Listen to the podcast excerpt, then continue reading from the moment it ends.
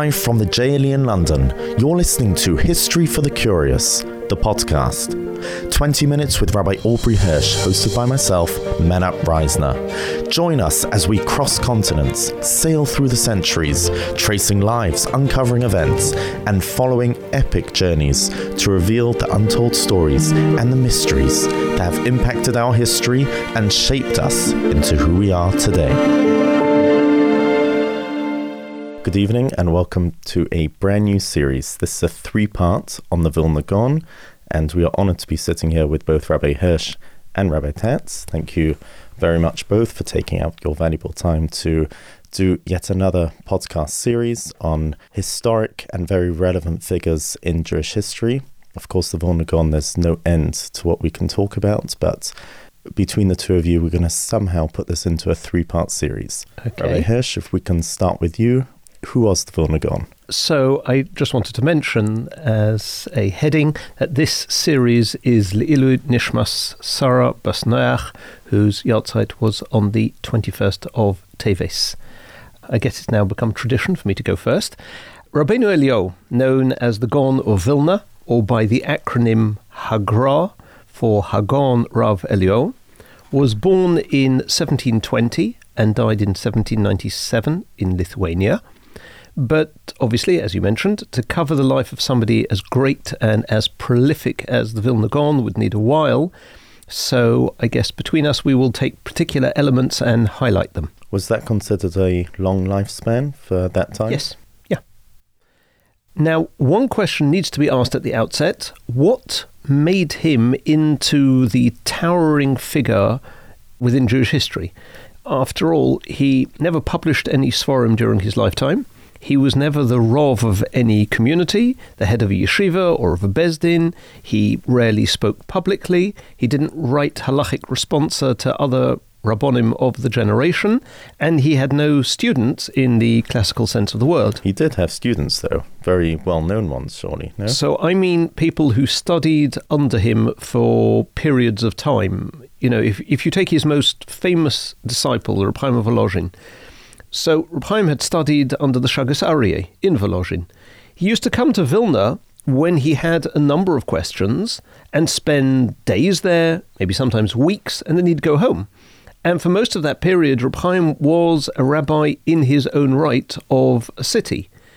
So, yes, he was a genius in Torah, the Gaon, but he impacted not only the Lithuanian world, but all of what is nowadays called the yeshiva world, modern Orthodox, Haredi, religious Zionist. If you say Torah as a paradigm, it's the Gaon.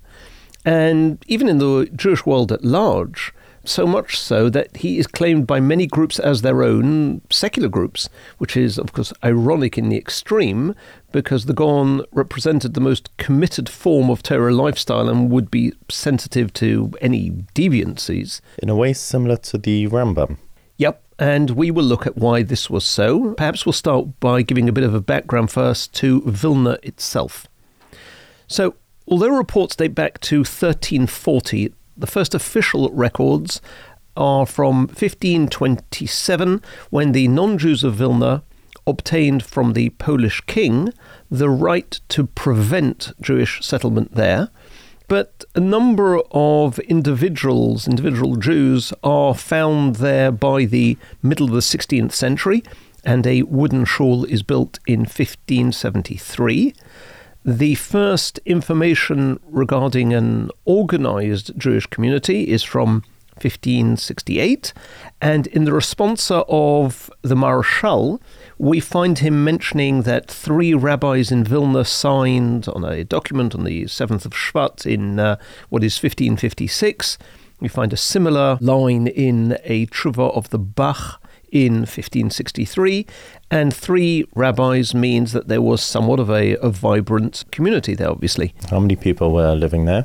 Well, let's say by 1600 or thereabouts, there are probably 3,000 Jews out of a population of probably 15,000. And the main cities in Lithuania at the time were Brisk, Vilna, Grodno, and Pinsk. Now, the kings and rulers of Poland and Lithuania were generally accepting and tolerant towards the Jews, but the non Jewish population was extremely hostile. And Vilna Jewry had a particularly difficult existence. In 1634, the Jews in Vilna were attacked, their property was looted.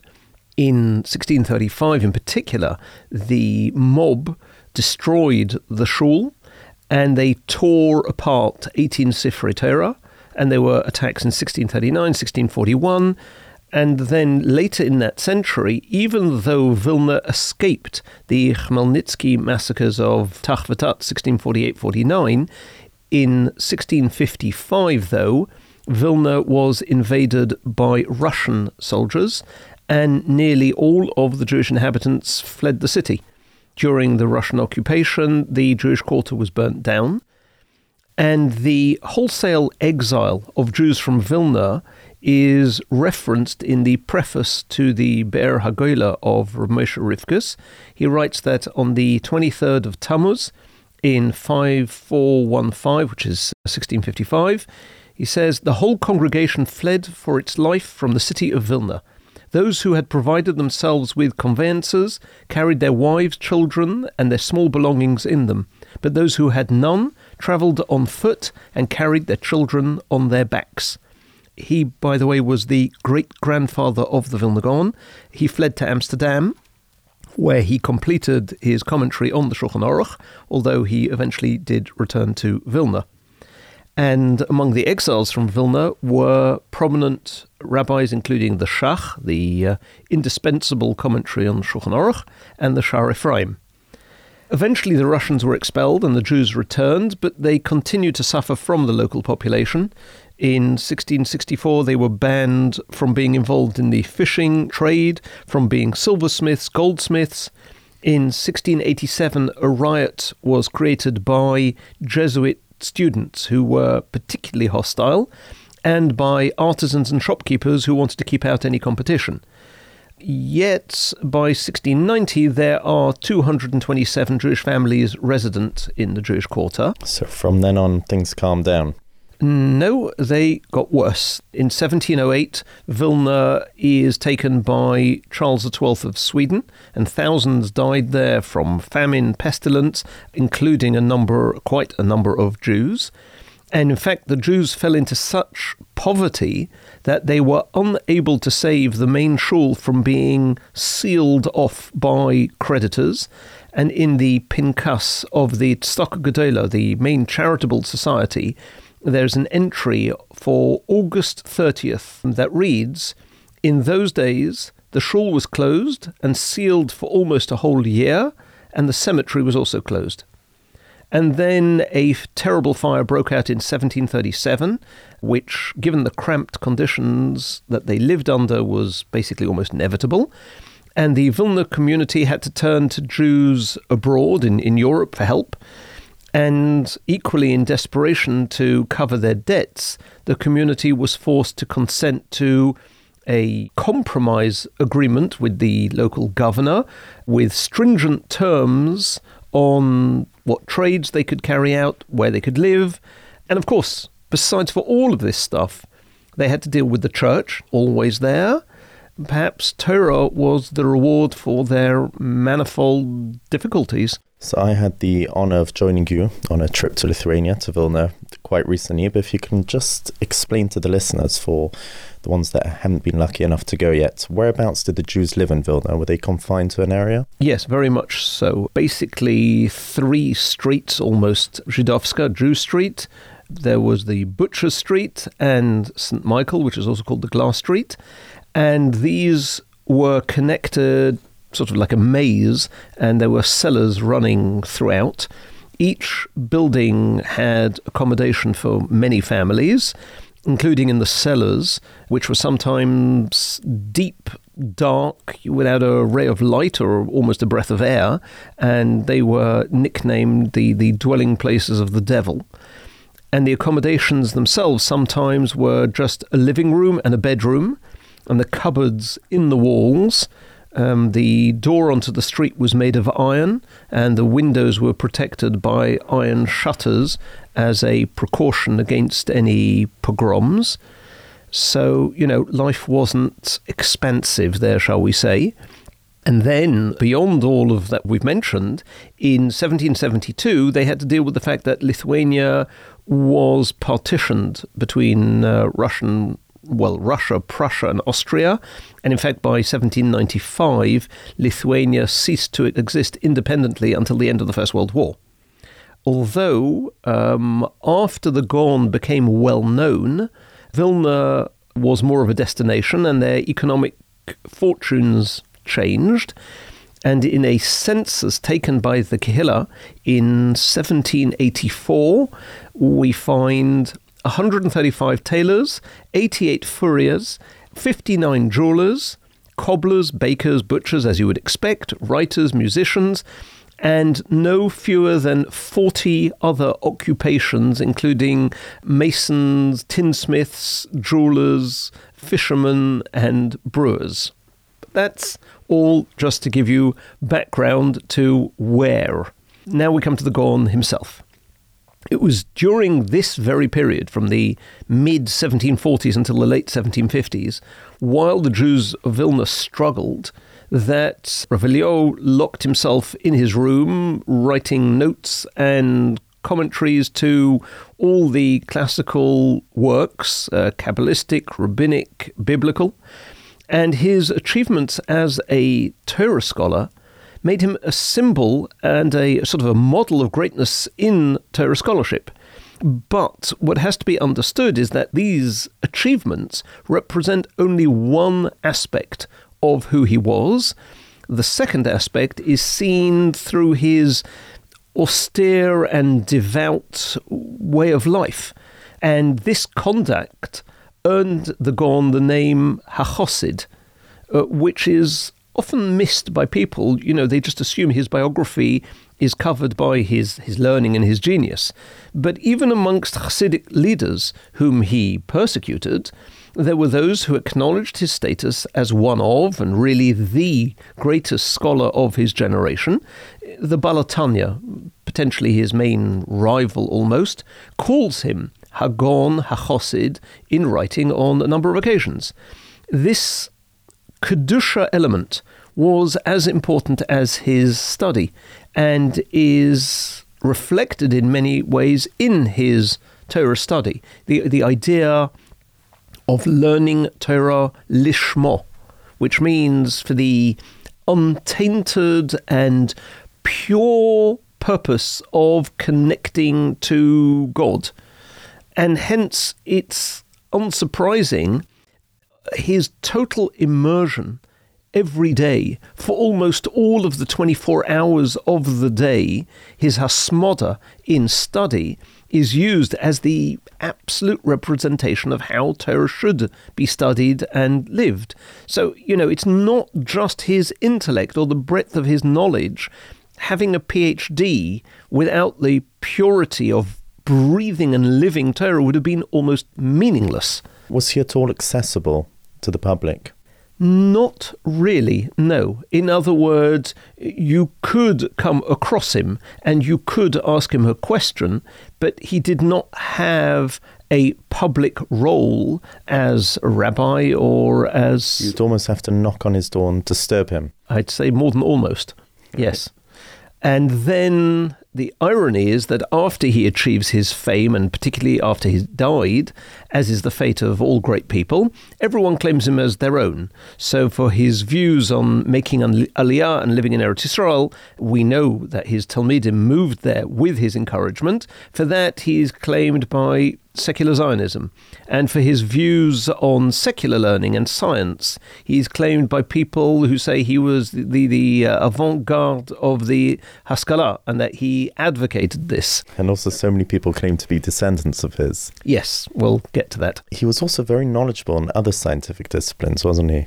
Yes, but for him, anything that was not connected to or grounded in Torah was problematic. It's a very big difference between pure knowledge theory and application. For the Maskilim, there was no application to actual life. It's almost the intellectual thrill of discovery or the, the amassing of information. And it is no surprise that he taught and lived that the acquisition of knowledge needed to be achieved by effort, by hard intellectual work. That divine revelation was the encounter between human intellectual force and blood, sweat, and tears. That was the only path to real Torah, which accords with, you know, I don't know, the, the, the Talmudic teaching in Megillah, Yogato al tamin. It's impossible that if you toiled in Torah, that you will not find, and therefore anyone can achieve it through effort. And equally, if you didn't toil, then what you discovered wasn't real Torah. And he wore tefillin at all times, which gives you an understanding that he was fully focused. He was fully, you know, in the zone. And he was opposed to any shortcuts to Torah. And therefore, on a, so to speak, practical level, he refused to be taught by Magidim, by heavenly messengers, as he told his pupils. Well, we've discussed the Ramchal in the past, and it seems like a directly opposite approach. Very much so, yes, yeah. And of course, the Ramchal is living at the same time in Italy, and the Ramchal acquires most of his Torah that way, although I guess today's Torah world would see the pathway as being that of the Gaon. But yeah, it, a very, very different approach.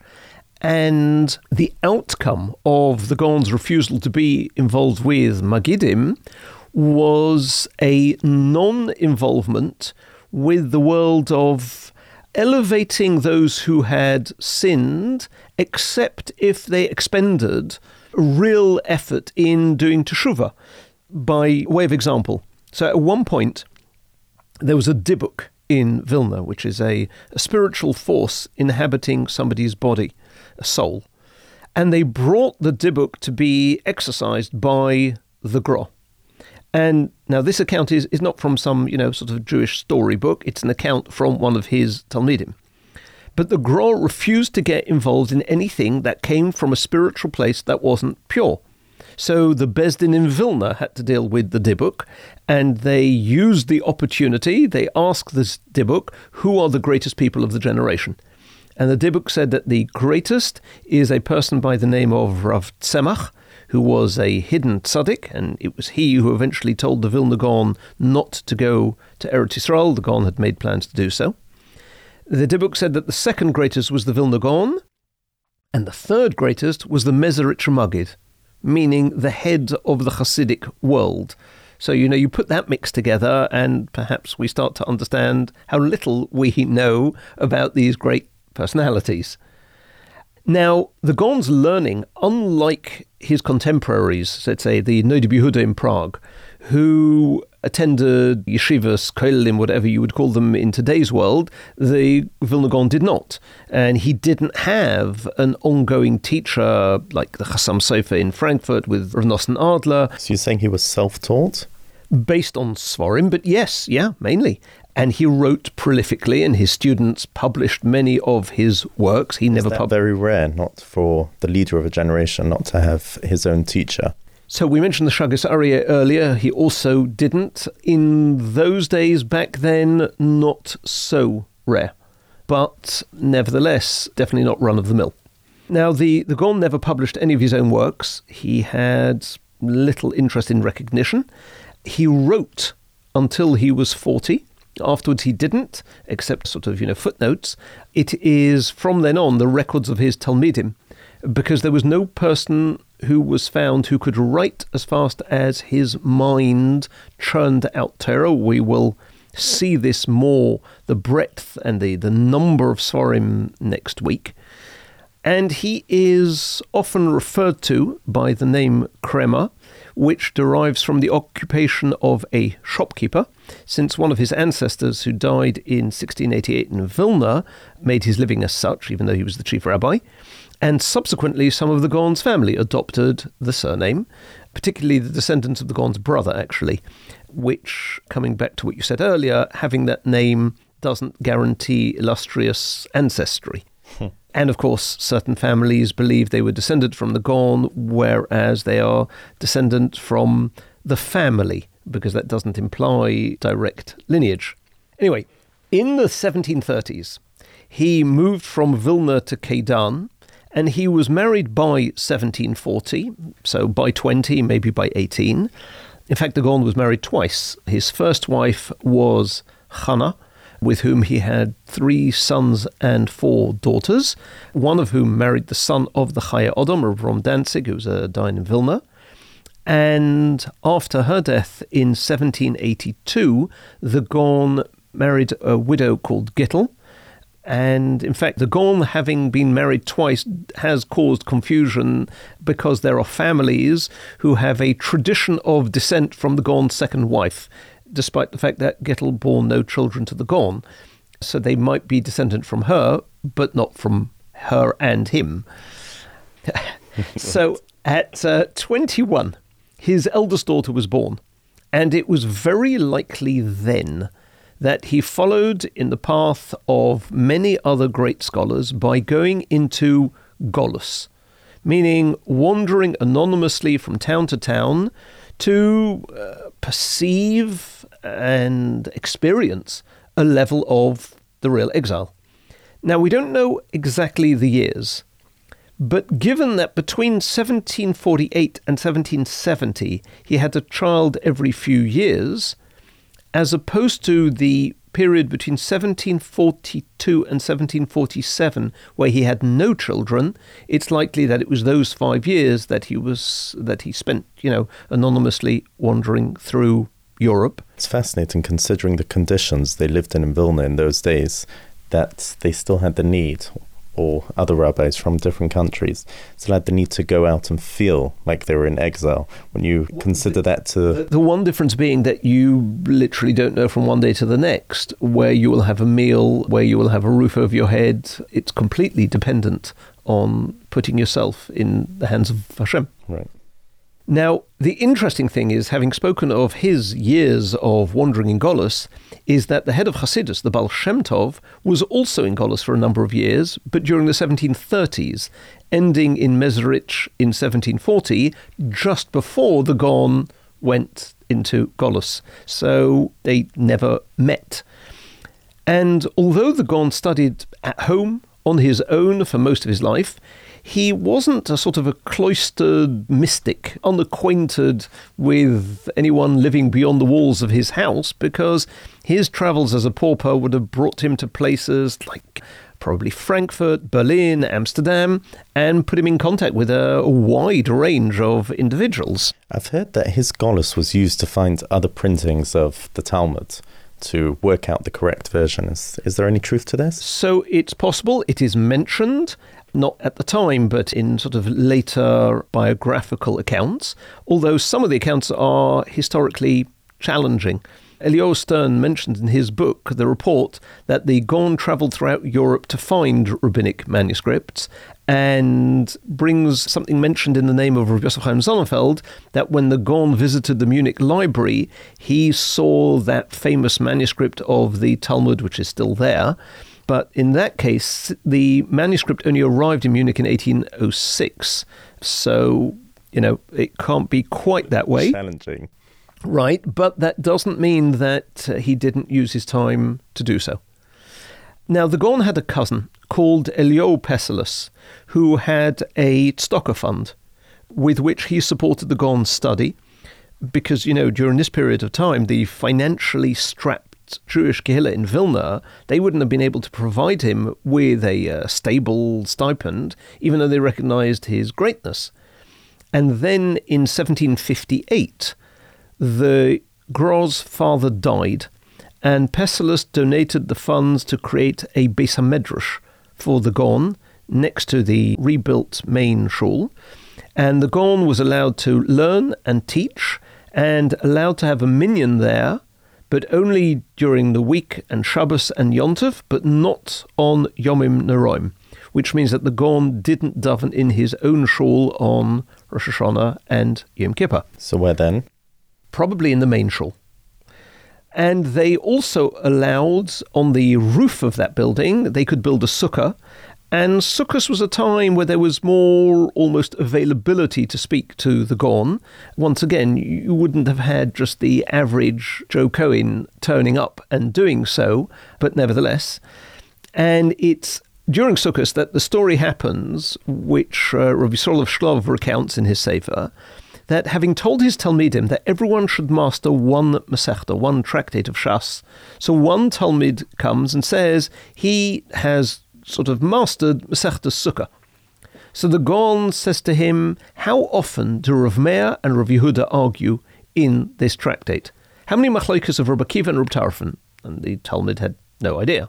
So the Gaon himself answered the question and went through the whole Masechta, Bavli, Yerushalmi, Tosefta, etc. He showed that there were 85 cases where the Gemara describes a sukkah that was invalid and 91 where they bring a type of sukkah that was kosher.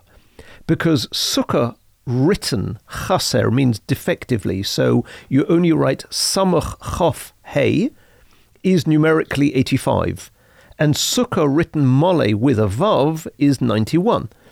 And that's like a, a tiny indication as to how the Gaon knew Torah. Not just information, it's categorized with complete recall of each Talmudic opinion anywhere. Now, his first involvement in public affairs occurs in the late 1740s, and that's the Ger. He was a member of nobility, a non Jew, Catholic, who converted to Judaism. And as bad as it was for Jews to bring someone who converted to Christianity back to Judaism, it was equally bad to allow somebody who was a Christian to become a Jew. They were both considered capital crimes. And the Gaon therefore advised this individual to go to a much smaller town because they are more likely to find him, the church, if there are lots of people around. So he lives for a number of years in this smaller place, or in a number of smaller places, it's not quite clear. But eventually, through various stories, he is brought back and arrested, brought back to Vilna. And the Gaon offers to get him out of jail in ways that the Gaon could have arranged. But the Ger Tzedek refused he said, You know, this is my mission for which I was brought into this world. But he said to the Gaon, There's one thing I'm upset about, that I don't have any children. So the Gaon told him the posuk Ani Rishain va'ani Achrein, which translated means, I, says Hashem, am the father to those people who don't have fathers, and I am a child to those people who don't have children. And in 1749, on the second day of Shavuos, the Ger Tzedek was taken to be burnt at the stake at a public square in Vilna. He was led through the small Jewish quarter, and the Gaon shouted out, Lech bizrizus, go with alacrity. Because the Ger Tzedek was unsure should he walk very slowly, because every moment of life is precious, or should he go with simcha, with a spring in his step, because he's about to carry out the mitzvah of Kiddush Hashem, of dying al Kiddush Hashem? And the Gaon arranged for a Jew to dress as a non Jew, and after this Akedah, to bribe the guards so that he could gather up some of the ashes and one surviving small limb of the Ger Tzedek to bury in the Beis HaKvaros, obviously in absolute secrecy, because the Christians would never have allowed this. And equally obviously, they couldn't put a real tombstone, a matzeva there, because the Christians couldn't know about it. But every year on the yahrzeit, in the main shul in Vilna, they would be muzkir in, in Yizkir, the name of this righteous convert, Avram ben Avram. It's just taking me back to the trip where you showed us and the square. Yeah. The square and the, the route that he was walked down. Right, correct. But the reason that this story was only passed down orally is because they were too scared to put it in writing for many years afterwards. Now, after the 1750s, especially once he turned 40, his involvement in public issues grew exponentially, and of course, he then did battle, so to speak, with Hasidus. Yet, as we will see, in three cases, he tried unsuccessfully to convince his own people to adopt a particular idea, and he attempted to go to Eretz Yisrael and turn back, and we will see this all next week and the week after. Thank you very much, Rabbi Hirsch. That was a fascinating insight into the Vilna Gaon's life and times. And I'd like to turn our attention now to Rabbi Tatz. Thank you very much again for coming. It's always a pleasure to have you, but all the more so, our followers really appreciate when yourself and Rabbi Hirsch they give us two different dynamics into our ancestors and important figures in Jewish history. So, we'd like, if possible, to request you to share with us some thoughts and ideas of the Vilna. Yes, thank you, Rabbanah. Thanks for hosting this program again. And thanks to Rabbi Hirsch for his deep and uh, broad historical analysis. Yes, I'd like to mention one or two ideas in the thought process of the Gaon. Of course, you've picked up already from Rabbi Hirsch that he was an absolutely stellar cosmic personality. In fact, you, you may or may not know that it's often been debated whether he could be compared, in fact, to a previous set of generations. You know, the axiom in Jewish history is that we decline over time, the Yeridas HaDoros, descent or decline of the generations. And the Gaon of Vilna, of course, fits solidly into what we call the Achronim from the 15th century to the present. Nevertheless, it's been debated, and his star pupil, Reb Chaim of Volozhin, was asked, could your Rebbe be compared to the Rambam, of course, which is going 500 years out of sync? And of course, although the conclusion may be no, but nevertheless, to ask that question about him shows that he was, you know, way, way out of his time frame in terms of genius. And let's remember that when we call the Gaon the genius, because Gaon means genius, we're talking about geniuses by geniuses, not geniuses by you and me. You, with all due respect, I mean, I'm sure you are, but, but when we talk about genius, we're talking about very, very few people in Jewish history are called are called genius, and of course, he was an encyclopedic genius. Turning our attention to his writings as opposed to his history, the writings are extremely, extremely extensive. In fact, I think it's fair to say that he wrote about everything. Probably the only thing I can think of that he did not write about, probably the only thing is the numbering of the mitzvahs. You know, we have a learned debate throughout the ages about how you count the mitzvot. We all know, we, it's all agreed that there are 613 commandments, that the Gemara says clearly, but how do you count the mitzvahs? Is tefillin, for example, one or two? Sephardim make only one blessing on the tefillin. We Ashkenazim make a hesitant two, shall I say. And of course, if you count tefillin as two mitzvahs, then which other one do you not count as a mitzvah? So this is a very learned area. How do you count the mitzvahs? And it's the one thing, amazingly, the Gaon never wrote about. I think probably because it has relatively little practical output. We all know the 613, or pull on our tefillin, both on our head and our arms. Perhaps whether you make a blessing or not, or two blessings may be a relevant outcome, but it is one of the things that he never wrote about. But basically everything else, from the deepest Kabbalah analysis of the Sefer Yetzirah, which is very, very early Kabbalistic work, analysis of the Sefer Tzniasa, which is early, let alone the Zohar. He has extensive and very readable commentaries on those. He also has some rather unreadable commentaries, so esoteric that they are extremely difficult to fathom on the Talmud and various other things. But if, if you get a set of the writings of the Gaon, I mean, it is unbelievably extensive. I don't know if Rabbi Hirsch emphasized this, but he is also a well known mathematician. He goes in mathematical history by the name of Kramer right? In fact, there's even a Kramer's theorem or Kramer, K R A M E R. The Gaon was famous not only for his learning in Torah, but also for his espousing of the so called seven handmaidens of Torah, namely music, geometry, mathematics, rhetoric, logic, astronomy. You know, these are the handmaidens of Torah, and of course, he was master of them all. Being an accomplished mathematician, very interesting, one of the things that he did was he translated Euclid. Now, Euclid's Book of Mathematics is probably the most popular and most often printed book in the history of mathematics ever since the time of Euclid. And the Gaon, whether he translated it himself into Hebrew or had it translated, I'm not sure. But he certainly was behind that work. And uh, for those who are interested, someone in Israel recently has done a very beautiful modern edition. You know, some of the terms used in geometry in those days in the 1700s were not exactly the same conventions that we use today for angles and for, you know, those sorts of things. So he sort of modernized it and brought it up to modern terminology, but it's eminently readable and fascinating and not only contains amazing mathematical ideas and novelties, also some Torah applications of mathematics. So I was just going to ask, is everything he did connected to Torah, or was he such a genius that he had the full breadth of knowledge and possibly dipped into other forms of wisdom? Well, as I said, he certainly was encyclopedic in terms of the seven handmaidens of Torah, which cull and bring together all of human wisdom. He certainly was a master of philosophy, but it was all through the eyes of Torah. In fact, he comments in one place on the Rambam's philosophical idea quite acerbically and quite uh, negatively on a certain assertion of the Rambam. So he certainly had a, a literally unbelievably encyclopedic and, and deep mind.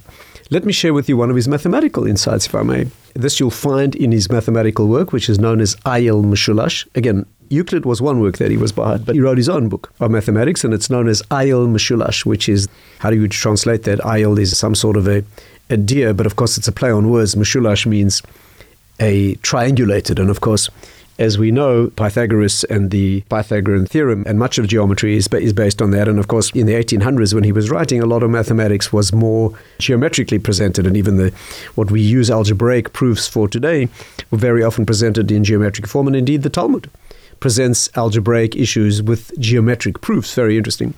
And of course, it's very user friendly because a geometric proof you can actually picture. Here's one mathematical idea that Gaon wrote, deeply philosophical and mathematical. My task, after all, in this podcast is to share some of his thinking and some of his ideas in particular. And while we're mentioning mathematics, here is one. The Torah says in two places, actually, in, in Nach, King Solomon was commanded to build a circular pool. This is known as the Yam Shel Shlomo. This is a deep mystical idea, apart from being a structure in the temple. Very interesting circular pool, which had a square depth. Very, very interesting, and a lot of Kabbalistic material is written about it. But the Gaon comments on the verses in the Torah that stipulate or specify the dimensions of this pool. And one is Melachim. This is brought in the Gemara in Sukkah and Daf Vav or Daf Zayin, somewhere around there. the Gemara quotes this verse about in connection with a round Sukkah. and what the verse says is, You shall construct this pool around, and it shall have a circumference, v'kav shloshim ba'ama, which we would translate in modern English as a circumference, a line circumferential around this pool should be 30 amas around, 30 cubits, let's call it 30 times 50 centimeters, something like that. V'kav misfasoi and from lip to lip, or let's call it from edge to edge, eser ba'ama. Now, that is very interesting. It should be 10 amas across. So this verse presents three very challenging problems. The first problem, which of course one wouldn't know from our verbal discussion, but when you look in the text, you'll see it, is that the word for circumference, kav, is spelt and pronounced differentially. Now, this is known as a ksiv and a kri. Very often in the Torah, you have a word with that we have a tradition to write one way but pronounce another way. And that, of course, raises the question why would, why would that be? And the underlying concept is whenever the Torah writes a thing one way but instructs us to pronounce it another way, we're talking about a differential between the thing as it is in hard fact and the thing as it's expressed in the world. Now, very often, of course, in most cases, the way a thing is is the way it's expressed. But when the Torah differentiates between those two, it means that there's a way of writing a thing which is specifying it, but the way we express it in the world in practical terms may not be the way it is the way it is written. Interesting differential. And here's an example. The word for circumference is written vekav and its circumference. But when it's written and pronounced, and you'll see in any Tanakh, you'll see on the side the word spelt differently than it's pronounced, kava, which means its circumference. So here you have a differential between two words, one written and one pronounced. One of them is the word kav, which means circumference, and one of them is kava, which means its circumference. We write one, but we say the other. First question of the Gaon Vilna why is there a difference between the way circumference is written and the way it's pronounced? Second question is, and I'm sure your listeners or our listeners are burning to answer this question themselves, and that is that if you specify the circumference of a circle and the diameter, there's something very wrong. No self respecting engineer would ever specify both the circumference and the diameter. Circles have a ratio of approximately 3 to 1. If you give me the diameter, you have specified the circumference. And if you give me the circumference, you specify the diameter. One must follow the other. And since Torah never duplicates or provides unnecessary words, this is completely unacceptable. Rav Mena, if you were an engineer tasked with building a circle and I, I condescended, I deigned, I descended to give you both the circumference and the diameter, you'd be highly offended. Give me one or the other. Give me the circumference, the diameter follows. Give me the diameter. So that's the second question. And the third question, the most obvious one, is it's wrong. Because if it's 10 across, it could not possibly be 30 around. If it's 10 across, it must be 31.415 around. And if it's 30 around, it could not possibly be 10 across. It must be 9.823, whatever it is. And therefore, not only is unnecessary information given, but it's wrong. And of course, the bottom axiom, the most basic axiom in all of Torah, is that Torah is true. And therefore, the Gaon's question is how could it possibly be, specify a circle in the Torah with wrong specifications? Those are the three questions asked by the Gaon of Vilna. And his answer is really, really beautiful. His answer is this He says, the written version of the specification of the circle is the way it is. The way it's pronounced is the way we need to express it in the world. Meaning this. Let's look at the written way the Torah writes this word. Well, when we look at words in Torah in mathematical terms, we look at gematria, don't we? Because we know that every letter in Torah has a number two. Says the Gaon, look at the two words kavah and kav. Kavah is 111, and kav is 106. Says the Gaon, and as I speak, I'm pulling out my calculator, and I encourage all our listeners to do the same. Says the Gaon of Vilna, take your calculator, divide 111 divided by 106, and then he says multiply the answer by 3, because after all, you, what you are doing is for every one across, so to speak, you have three around. He goes into more detailed explanation.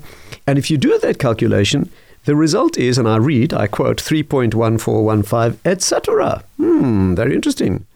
Says the Gaon, you see, when the Torah specifies the ratio of the circumference to the diameter, what you get is very close. Of course, you cannot specify this in a decimal exactly, it's a non recurring decimal, but you get at least four or five decimal places of accuracy. In other words, the Torah is hinting to you in its written form the correct ratio.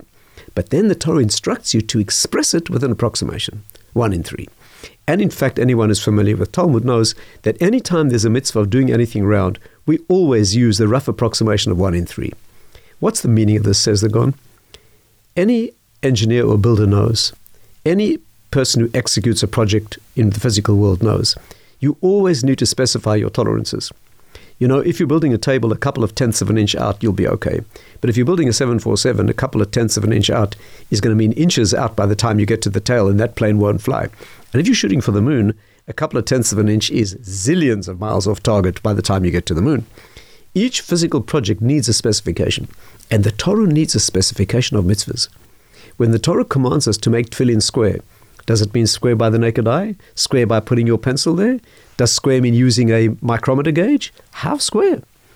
The answer is this is the place where the Torah tells you what the physical accurate measurement is and how close an approximation Hashem expects you to get. And if you work it out, it's about a 3% discrepancy, which means that when you make your tefillin square, the tolerance is 2 or 3%. And when King Solomon was told to build a pool 10 across and 30 around, that is a deliberate approximation. And of course, the Talmud always uses 1 to 3 in terms of constructing a round sukkah or carving out fence posts that have to have a certain dimension in Eruvin, all the places the Torah talks about the ratio of pi, it talks about 1 in 3. Therefore, says the Gaon of Vilna, all three are resolved. There's a differential between the expression and the written form to tell you what it is very closely in written form, but when you express it, do it in the world, you don't need to achieve that accuracy because you can never achieve perfect and total accuracy, and therefore a seemingly unnecessary ratio or number is given both diameter and circumference to tell you that they need not agree because all we need is an approximation of 3 to 1. So that's a beautiful insight of the Gaon trading on his Torah knowledge and his mathematical knowledge, and you'll find it printed in Ayal Mishulash along with Euclid. It takes very big shoulders to say that all the dimensions in Torah have a 3% uh, Indeed. Well, let's approach it this way. First of all, we know you can never be perfectly accurate. So it's absolutely axiomatic without any verses that there must be some level of accuracy that you can achieve. And then the question comes, what level of accuracy? Says the Gaon, I will show you the verse in the Torah that tells you. After all, why would the verse stipulate a diameter and a circumference completely unnecessary? This must be the place, says the Gaon, that is giving you this measure of accuracy, and indeed had the shoulders to do that. I'm sure some would say as a, this could be a parable for life in general. Although we tend to strive for perfection, the Torah might give us a percent or two off. And because perfection is impossible in, Uh, inside the kasher. I mean, I'm not sure the Gaon would agree with you on that level, but um, we have other sources that indicate that one never achieves perfection, but all one is obliged to do is get as close as you can. Thank you very, very much indeed, both of you. That was brilliant, and I hope to see you both here next week for part two. As usual, any reviews, any comments, any questions, please do send to podcasts at jle.org.uk and we'll happily address them. And thank you both for taking the time to come out again.